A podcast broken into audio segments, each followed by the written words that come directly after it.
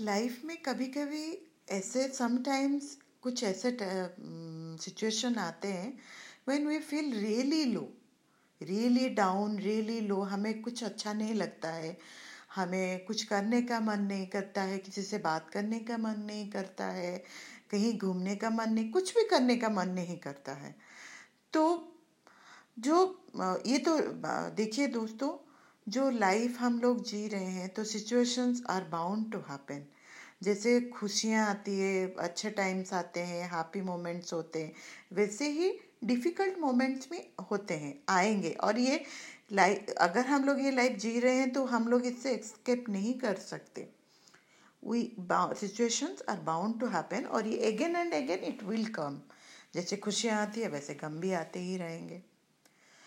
तो अगर हम लोग लो फील कर रहे हैं तो इट्स एब्सोल्युटली ओके जो गलती हम लोग करते हैं ना, जब हम लोग लो फील कर रहे हैं तो फ़र्स्ट गलती जो हमारी होती है, हम लोग कहीं ना कहीं उसको इग्नोर करने की इग्नोर करना स्टार्ट कर देते हैं.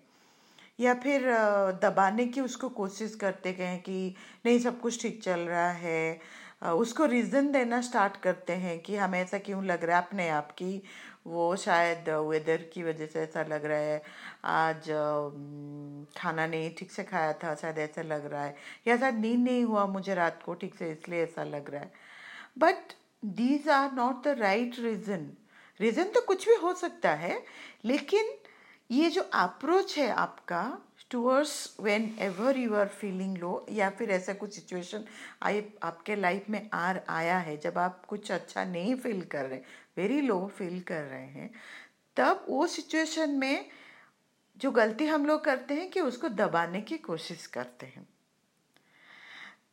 जो, क्योंकि दोस्तों देखिए, अगर कोई भी चीज़ हो, कोई भी डिज़ीज़ हो या फिर कोई भी कुछ भी हो या फिर कोई चीज़, अगर आप उसको दबाने की कोशिश करेंगे ना तो वो उसी में से, उसी समय ही वहीं पे एक गांठ पड़ना शुरू हो जाती है।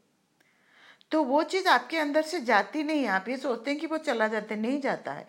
वो कहीं ना कहीं एक गांठ बन के आपके अंदर रह जाता है। और फिर क्या होता है ना धीरे धीरे कि लाइफ है तो सिचुएशन तो ऐसे ही आएँगी तो वो एक के ऊपर, एक के ऊपर एक गांठ पड़ती जाती है। और ला, कब, और एक टाइम ऐसा आता है कि वो इतना टांगल हो चुका होता है वो गांठ कि आप अपने आप उसको सॉल्व करने की वो सिचुएशन इतना सीरियस होता है आपके हाथ आपके हाथ से निकल जाता है। Then it's a complete disaster वो टाइम पे।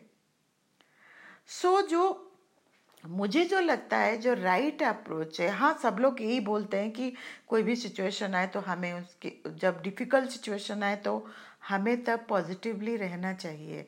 पॉजिटिवली उसको फेस करना बिल्कुल सही बात है। लेकिन पॉजिटिव फेस करने का मतलब ये नहीं है कि उसको इग्नोर करना।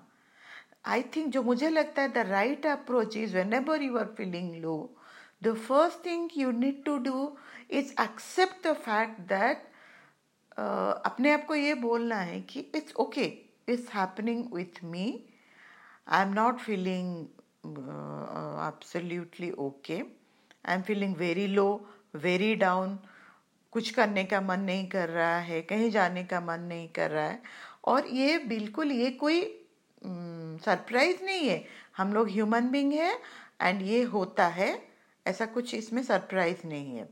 जो पहला थिंग है, वो हमें यही करना है कि अपने आप को ये एक्सेप्ट करना है कि हाँ this things are happening with me and ये भी सोचना है कि जो लाइफ हम लोग जी रहे हैं this is also not permanent so situations related with this life whether it's ये चाहे good हो या bad हो are also not uh, permanent these are all temporary ये सारे जो चीज़ें हैं these are all phases and this will also shall pass on जैसे अच्छी चीज़ें पास हो जाती है वैसे बुरी टाइम भी वो पास हो जाएगा the first thing we need to हमें अपने आप को ये समझाना चाहिए and the next thing is that we have we need to work on that कि ये ऐसे अगर हमें हो रहा है तो ठीक है, हमें इसके क्या करना है? What is the next step कि उसके ऊपर क्या करना है? कि हमें किसी थेरेपिस्ट के पास जाना है या किसी से बात करना है, किसी से शेयर करना है तो नेक्स्ट थिंग हमें वो करना है। मुझे जो लगता है कि जो राइट right अप्रोच है, जब आप लो फील कर रहे हैं I think these are the things you need to do first thank you